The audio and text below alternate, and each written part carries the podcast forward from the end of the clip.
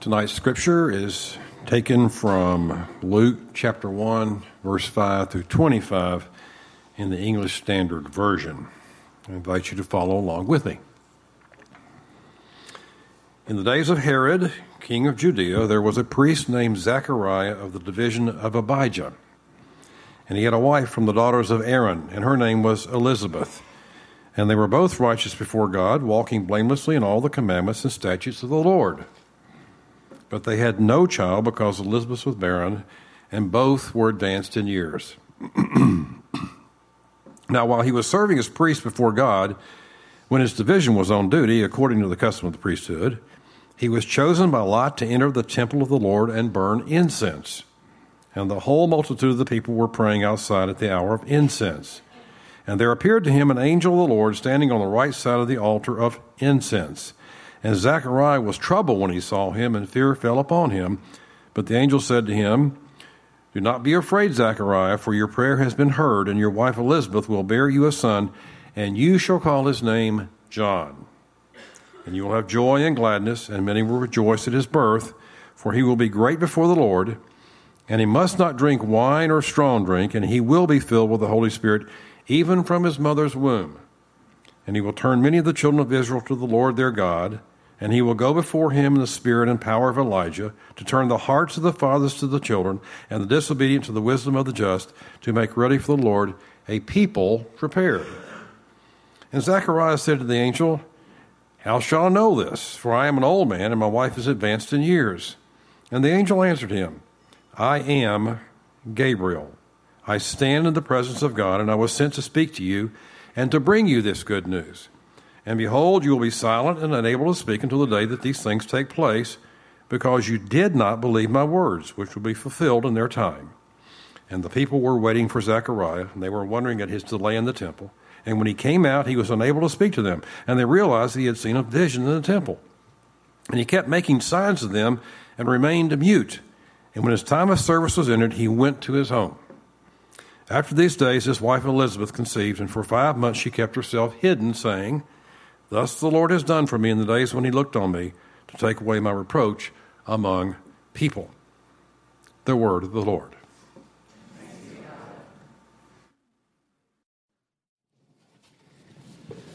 Well, as, as Matt mentioned last week, one of the ways we're trying to make our service a little more family friendly is we're not going to have announcements at the end, and so hopefully you got one of these.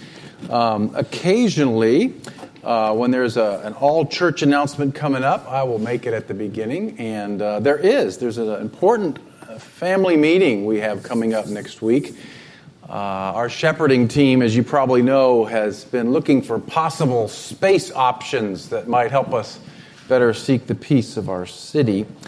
And uh, we want you to come and join us for an update on what we've learned and uh, to become a part of a family conversation about about this part of our life together. Uh, there'll be two meetings Sunday, December 9th after church, Monday, December 10th at 7. Both will be upstairs in the conference room. There'll be uh, childcare on, on Sunday night. So we just want to share with you what we've learned about various property options and hear a little bit from you about next steps in the process. Well, as Matt uh, has said, our theme this year in Advent is waiting on God in liminal spaces. The word liminal comes from a Latin word uh, meaning small, yellow, squishy fruit. No, the word, word liminal uh, means threshold. Uh, and a liminal space is a place of transition. It's an in between place. It's when you're leaving somewhere and going somewhere else. Uh, that's a liminal space. And there's a lot of uh, Bible written in liminal spaces. The desert would be a liminal space when Israel moves from uh, the promised land, or rather from Egypt towards the promised land. And two things usually happen in liminal space either the people of God get really messed up, or they meet Him in profound ways. And so, what we're wondering about this Advent is what does it look like to wait upon God if you find yourself in a liminal space? And in tonight's story, Zachariah and Elizabeth uh, are in a very unique kind of liminal space that many of you might be in tonight. They have been praying for years that they would have a child. And like uh, any couple today, that was a very important thing. It was very disappointing when, when you were not able to conceive if you wanted to. But in their culture, there were a couple of other factors. Uh, having a child was your, your pension, it was how you would care for yourself when you were older, it was how you participated in the mission of Israel, it was how you um, found social status. And so this was a very uh, serious thing that they had been praying and asking God for a child, and uh, God had not answered their prayer. And Luke wants us to know that these were people who'd done everything right. Verse 6 they were both righteous, they were walking blamelessly. Uh, he was from the division of Abijah, she was from the daughters of Aaron. In other words, they had the right pedigrees, they'd done everything right and yet God had not answered their prayer. And in the Old Covenant, this was particularly confusing because in the Old Covenant there was a straight line drawn between obedience and blessing. If you obeyed, you were supposed to be blessed. And uh, it wasn't working out that way. So I want you to think tonight of an area in your life where you are like Zachariah and Elizabeth. I want you to think about one area in your life where you have asked God over and over and over again to answer a prayer, to give you something you feel that you need, you feel that is in His will, and yet He remains silent. I want you to think about what that prayer would be. Where in your life are you living in the liminal space, the gap between desire and fulfillment.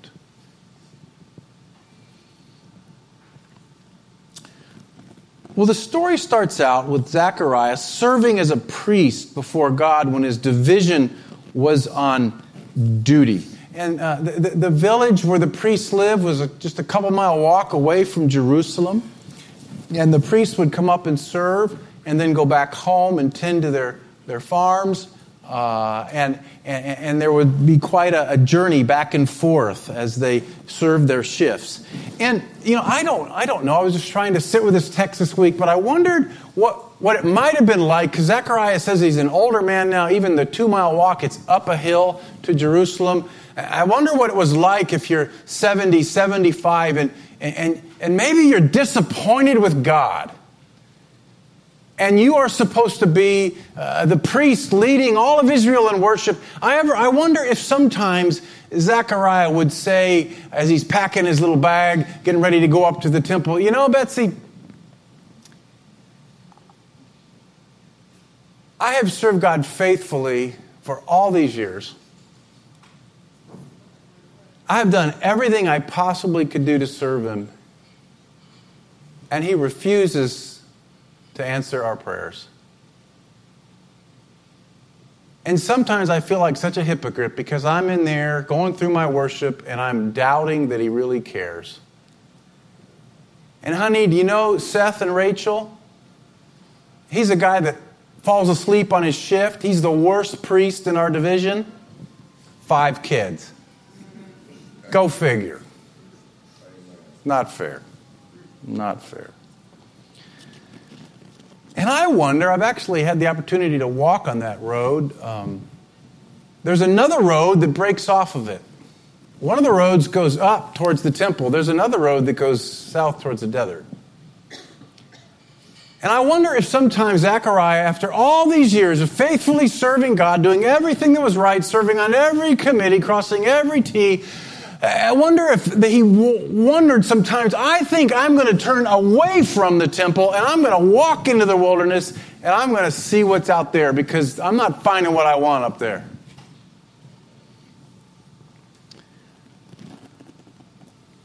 Well, we don't really know what Zechariah was feeling, but we do know this in this space, this gap, this liminal space, that, that he was faithful. He keeps showing up. He does what he's called to do and I think this is one thing we can learn when we find ourselves in a liminal space. when you are doubting, when you are struggling, when you bang your head against the wall and you ask again and again and again and again, and God says, no, no, no, no, no, we stay faithful. We keep doing the things that God has called us to do. We keep our promises, we pray our prayers, we turn towards Jerusalem, and we wait. Now, the whole story turns on this little detail where uh, they are uh, through lots, through it's, it's hard to even understand what they were doing. We don't really know exactly how it worked. It was almost like rolling dice. And this random way, Zechariah is the one to go in and serve incense. And that, that was a rare moment. Normally, a priest would only do it once in his life. Many priests never got to do it. It was a very sacred, very holy moment. And that's where he encounters the angel. And what I think is significant about that is Zechariah has absolutely nothing to do with getting into the place where he needed to be to meet the angel and find out what was next. God had to pull the lot. Zechariah is utterly powerless to change his situation. And I find in liminal spaces, when, when, there is a gap between where you are and where you think you should be, when there is a gap between what God has told you to do and what you were sure He was going to do, when you're in that liminal space, sometimes acknowledging your powerlessness is one of the most liberating things that you can do. I cannot heal this. I cannot email my way out of it. I can't read my way out of it. God, I have absolutely no resources left to finish this dissertation. God, I, I have no resources left to engage in the social cause that you've put on my heart so passionately years ago, and now it's all fallen apart. I have nothing left.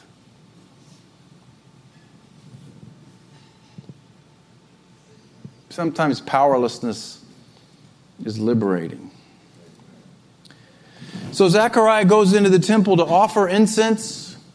He stands at the, at the altar and he encounters an angel for, from God. And I think this is so important because when we are in those spaces, when we're waiting and confused and we wonder, are we still where we're supposed to be? Did we miss it? Have you ever had that question? I've had that question lately in my times with him. Did I just miss this?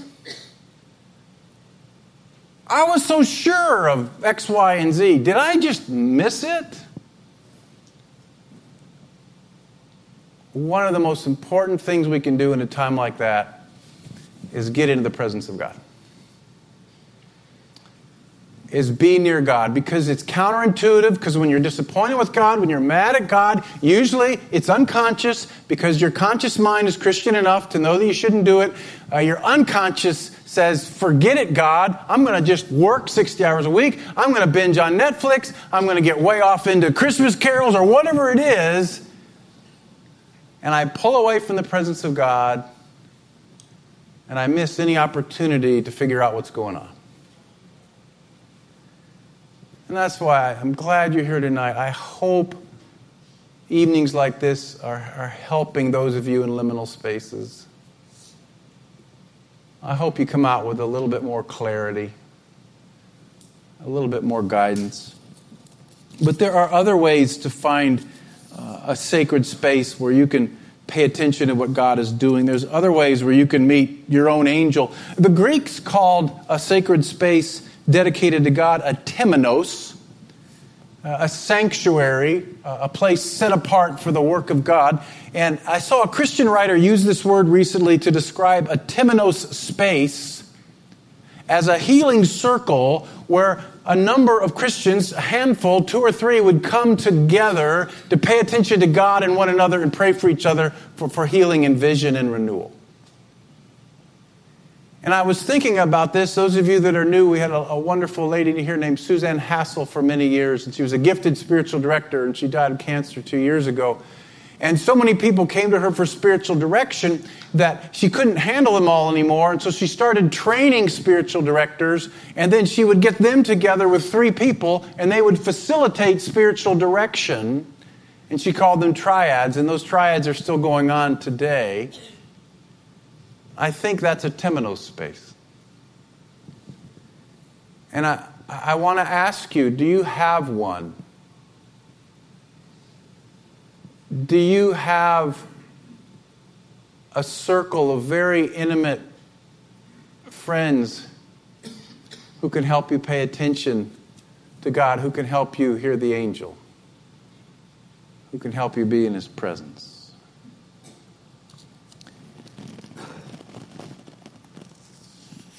Well, Gabriel goes on to tell Zechariah that their prayers have been answered, that he will give birth to a child, that he's going to have a, uh, a special role in the purpose and plans of God. And our text says that Zechariah is troubled and afraid. The Greek word for troubled means to disturb one's calmness. Bet that happened. Fear, Greek word is terror or reverent awe when confronted with the holiness of God. So, God hears his prayer, hears Elizabeth's prayer, but in a way that unsettles him and reveals a part of God's plan that must have overwhelmed Zechariah. Remember, let's not romanticize these biblical characters. All the guy wants is a kid. Couple of pics on Instagram, that's all he needs. He gets John the Baptist for Pete's sake. he like what God, I didn't what? And it just unsettles him. Here's the lesson, I think. When you've been waiting on God in a liminal space to act, when He finally does act, it may not be in a way that you expect, and it will likely unsettle you and scare you. So be ready for it. And we can even miss what God is doing because it doesn't fit the way we thought He would work. Again, that's why a temenos space, a worship service is so important. This is why binging Netflix does not help you discern the will of God. There are two kingdoms. The voice of the spiritual kingdom is quiet, and you can miss it.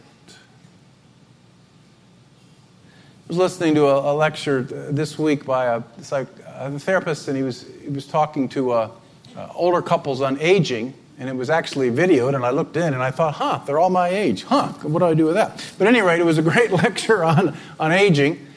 And he said, You know what I found in therapy after all these years? He says, Most of the problems people come into me to talk about as a therapist are not just the symptom of their depression or their anxiety, they are a result of them saying no to life many years earlier. You see what he's saying? That so many of our emotional and spiritual problems are not just because something happened that day, it's because you said no to the angel years ago. You were not true to yourself. You listened instead to the crowd. You followed what everybody thought you should do. You did not step out in faith. You did it again and again and again. You thought it was normal. It wasn't. Your soul died. And now you're depressed.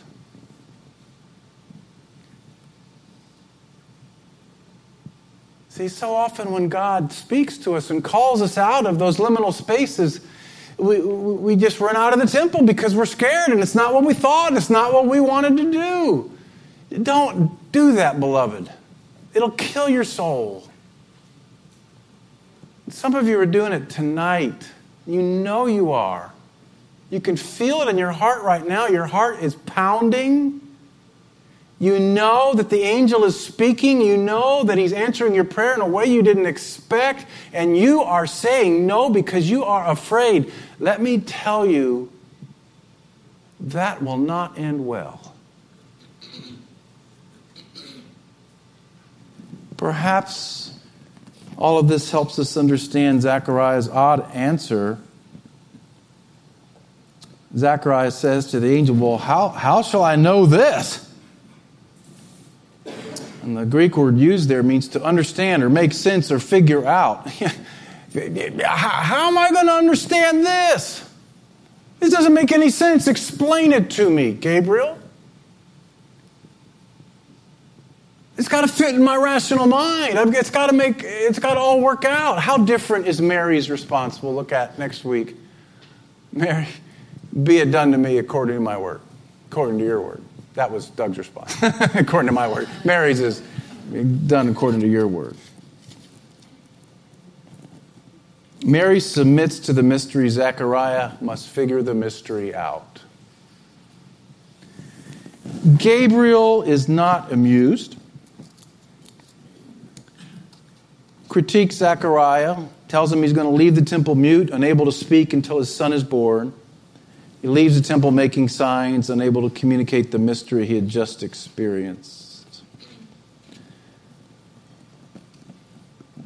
You know, you can't think your way through a liminal space. You, you can't, friend. You just can't do it. You cannot reason it all out. It doesn't all make sense. Go back, listen to the tape from that tape. How old am I? Whatever we call it. The podcast from last week, the eight track, whatever you want to call it. There are two kingdoms. I did have one of those. There are two kingdoms, and they operate in two entirely different ways. And the ways of the kingdom are strange.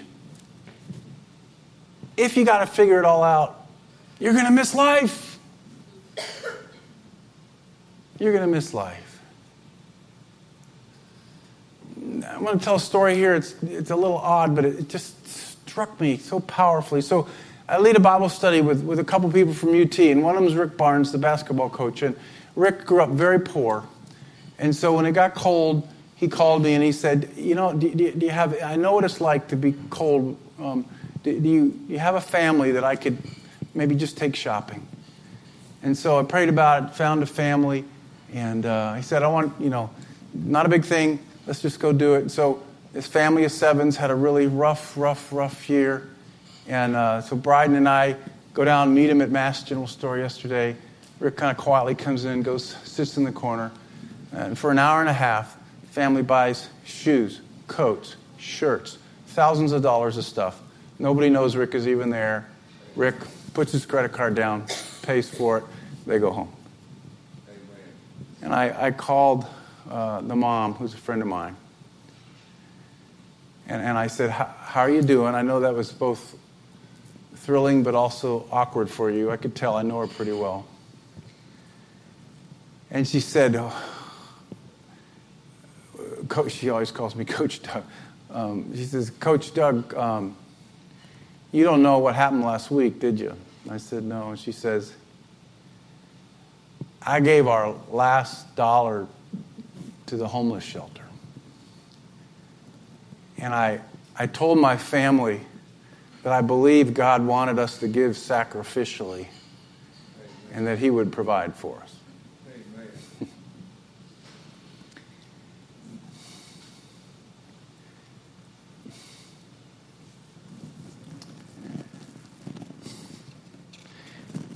And you know, I'll be honest with you. You know, my first thought was this is, I'll confess this to you.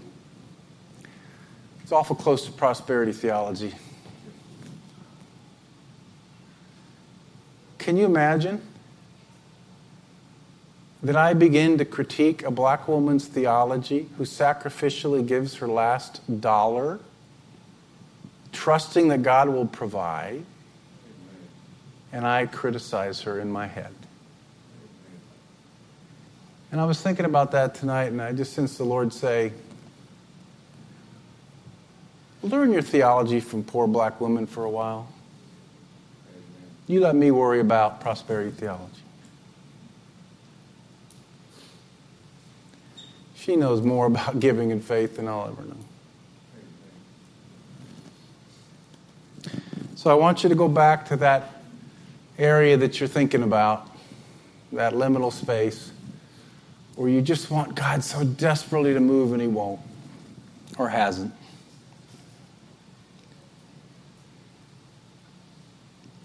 Can you quit trying to figure it out? Can you just let it go? it's not going to make sense.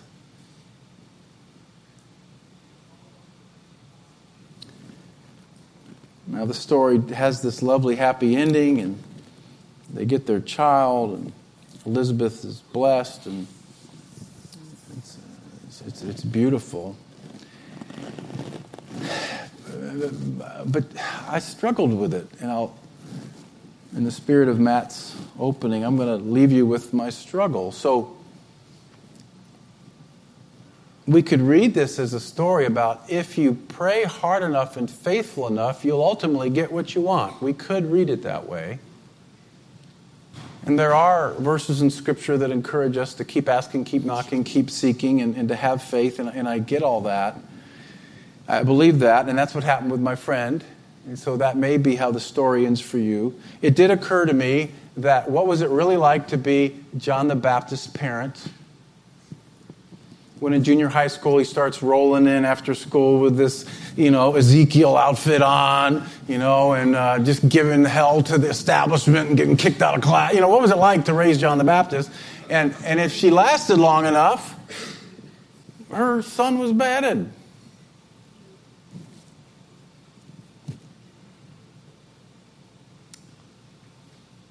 But here's, a, here's, the, here's where I struggle with this.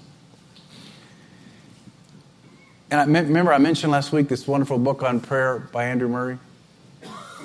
It's this beautiful book on prayer, but it feels a little bit old covenant because it sets up this link between if you pray more, he will bless more, and if you don't have blessing, it's because you didn't pray enough.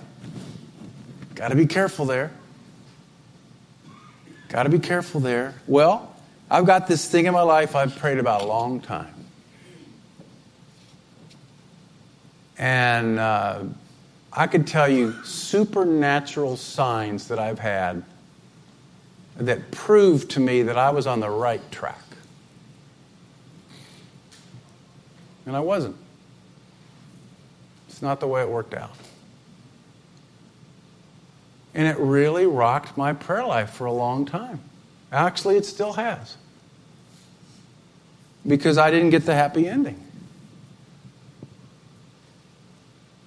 And so I'm wondering, what does it look like to press into God with faithful prayer when He says no? I was talking about a friend with this, and she, she wrote me an email. She said, My pastor in Birmingham would challenge us to assess our prayers to understand if we were seeking God's hands or His heart.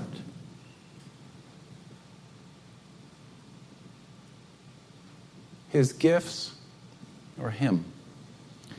And then she says, In my utmost for his highest, the author writes, whenever the insistence is on the point that God answers prayer, we are off the track. The meaning of prayer is that we get hold of God, not of the answer. And that may be the ultimate purpose of waiting on God in a liminal space. Let's pray.